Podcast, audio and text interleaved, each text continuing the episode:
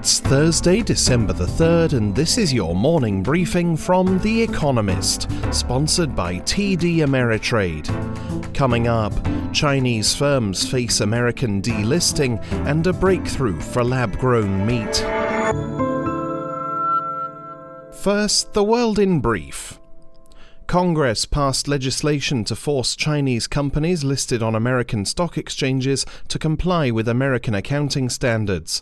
President Donald Trump is expected to sign the bipartisan bill into law. Currently, China blocks its firms from sharing audited accounts with American authorities. Without a change in that stance within the next three years, firms such as Alibaba and Tencent would be forced to delist. Singaporean regulators approved as safe for sale the first meat product that does not require killing an animal.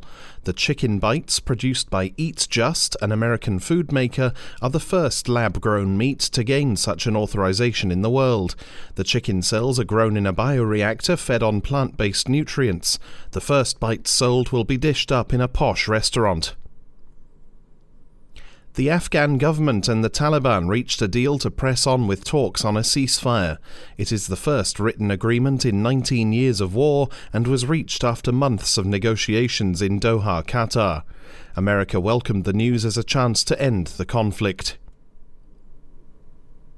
Bangladesh's government has begun preparations to move thousands of Rohingya refugees who have fled persecution in neighbouring Myanmar to Bhasan Char, a remote island in the Bay of Bengal.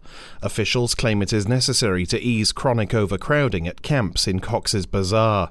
Human rights groups opposed the move, saying that the island is at risk of cyclones and tantamount to a detention centre. TUI persuaded private investors, banks, and Germany's public sector to bail it out for a third time.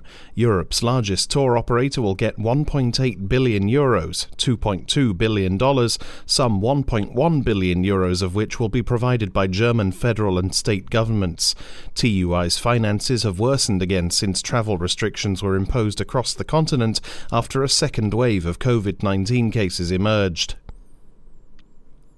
America's 10 year break even rate, a measure derived from the price of inflation protected government securities, hit 1.83%, the highest in 18 months. The rate indicates expectations of future American inflation. Predictions for the average level of inflation over five years jumped to 2.25%, surpassing the Federal Reserve's target of 2%. Recent vaccine breakthroughs have heightened anticipation of an economic revival and Valéry Giscard d'Estaing, the president of France from 1974 to 1981, died from coronavirus related problems. He was 94. In office, he oversaw a modernization of society after years of Gaullist rule. Abortion was legalized, divorce laws relaxed, and the voting age lowered. He was also an architect of European integration. Not helped by the oil shock of the late 1970s, he lost the Elysee to the socialist Francois Mitterrand. And now, here's today's agenda America Second, the race for vaccine rollout. Yesterday's news that Britain had granted approval to the Pfizer BioNTech COVID 19 vaccine and will begin vaccinations next week was celebrated by Britons, less so across the pond. The decision has increased pressure from within the White House on the Food and Drug Administration to make a similar announcement. This may not be solely out of concern for public health. Donald Trump wants to claim credit for a vaccine while he is still president. He reckons that drug makers deliberately delayed positive vaccine news until after Election Day. That is unlikely. Although Pfizer is an American firm, American regulators have been hobbled by not accepting vaccine data on a rolling basis and by their insistence on holding a public meeting before making a formal decision. That meeting is scheduled for December 10th. Emergency authorization is expected, but when is uncertain. The Trump administration's acceleration effort might backfire if it fuels skeptics' fears that adequate safety tests were not undertaken before approval. In hot water, China's Coast Guard. China's Coast Guard is already the largest in the world. Some of its cutters loom over the biggest warships in rival Asian navies. Today, a public consultation closes about a new law that would beef it up further. The proposed legislation would allow the Coast Guard to demolish buildings on Chinese claimed reefs, board and expel foreign vessels, and use armed force to do so. The provisions of the draft law are not unusual by international standards. More worrying is that they cover the vast swath of ocean that China claims throughout the South China Sea, an area that has fizzed with tension over the past decade. China has used its Coast Guard not only for routine law enforcement like catching smugglers, but also to project power in the South and East China Seas. Earlier this year, Vietnam accused a Chinese Coast Guard vessel of ramming and sinking one of its fishing vessels. Such confrontations could get more fraught. General unease, UN COVID 19 summit. The UN General Assembly begins a two day special meeting on COVID 19 today with three big questions hanging over it. First, will better global collaboration in tackling the pandemic become possible once Joe Biden's administration takes office in America next month? Frustration at the inadequacy of concerted efforts caused the Assembly to vote a month ago to hold the summit, despite American objections to the prominence given to the World Health Organization. Second, will the world do enough to tackle the deepening humanitarian crisis caused by COVID 19? This week, the UN said that in 2021, a record 235 million people in the world's most vulnerable countries would need support, 40% more than its estimate a year ago for 2020, largely because of the pandemic. The third question relates to the rollout of vaccines. Will the needs of poorer countries be sufficiently taken into account in the coming scramble for immunization? Don't bank on it. Knocked down but up again Brazil's economy.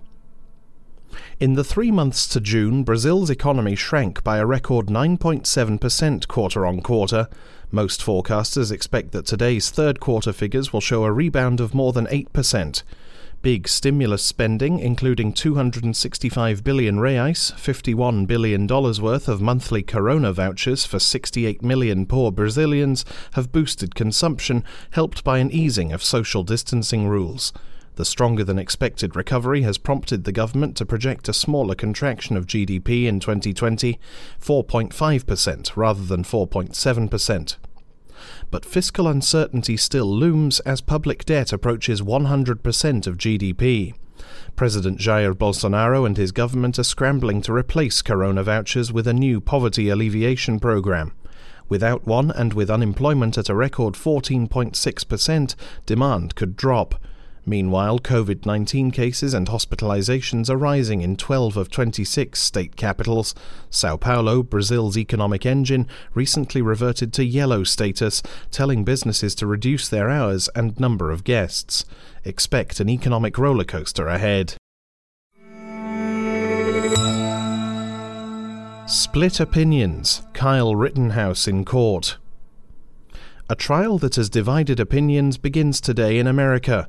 Kyle Rittenhouse appears in court in Kenosha, Wisconsin for a preliminary hearing. He is charged with six counts related to the shooting of three people, two of whom died during the civil unrest that engulfed the city in August. Many will see the case as a verdict on the American judicial system rather than on Mr. Rittenhouse. Some regard him as a vigilante who brought an assault weapon across state lines to a mostly peaceful protest and killed innocent people.